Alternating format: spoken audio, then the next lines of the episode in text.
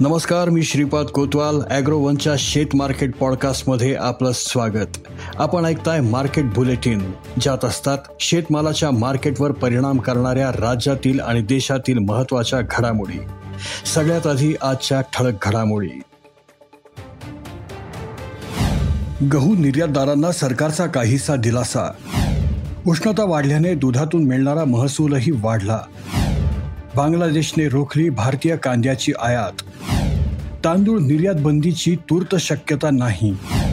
आणि युक्रेनमध्ये युद्धाची धग कायम आहे अशाही परिस्थितीत शेतकऱ्यांनी सरकारच्या उद्दिष्टापेक्षा अधिक पेरणी केली. युक्रेनमध्ये आत्तापर्यंत शेतकऱ्यांनी एकशे सव्वीस लाख हेक्टरवर पेरणी केली. मात्र सूर्यफूल पिकाची लागवड घटली. सूर्यफुलाची पेरणी नेमकी किती झाली ऐकूयात मार्केट बुलेटिनच्या शेवटी.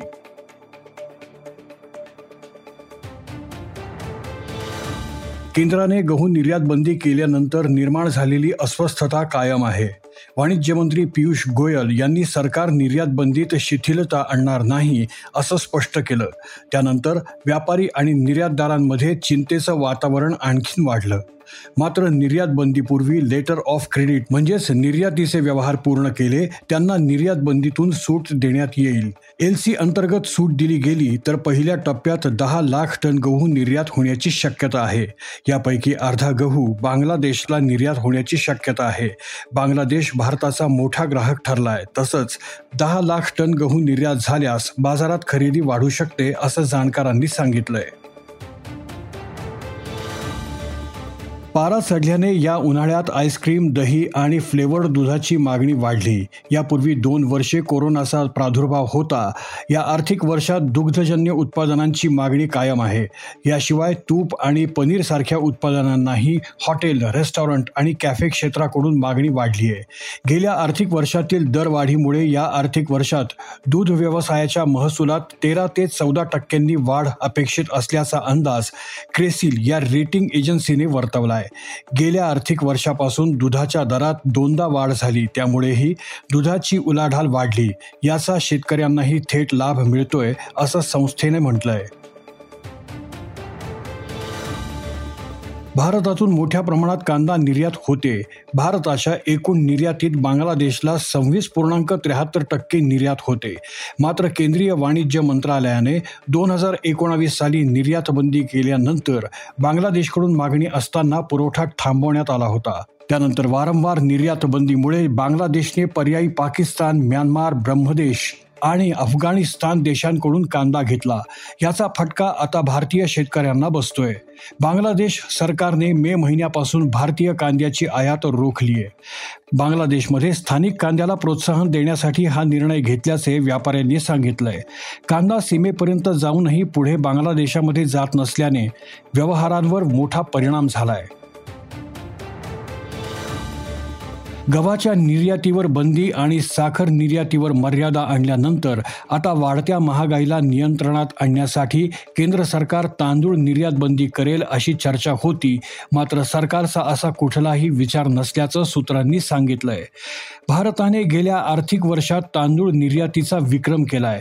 गेल्या वर्षी एकशे तीस लाख टन बिगर बासमती तांदूळ निर्यात झाली. भारतानं गहू निर्यात बंदी केल्यानंतर अनेक देशांनी नाराजी व्यक्त केली आहे आता तांदूळ निर्यात बंदी केली तर ही नाराजी आणखीन वाढेल असं जाणकारांनी सांगितलंय. त्यामुळे भारत सरकार लगेच तांदूळ निर्यात बंदी करण्याची शक्यता कमीच आहे. युद्धाची धग सोसणाऱ्या युक्रेनमधील शेतकऱ्यांनी वसंत ऋतूतील पेरणी वेगाने केली. अनेक भागात पेरणीसाठी अडचणी होत्या मात्र शेतकऱ्यांनी या अडचणींवरती मात करत आत्तापर्यंत एकशे सव्वीस लाख हेक्टरवर पेरा केला. सव्वीस मे पर्यंत युक्रेनमध्ये एकोणनव्वद टक्के लागवड उरकली होती असं युक्रेनच्या कृषी विभागानं स्पष्ट केलंय.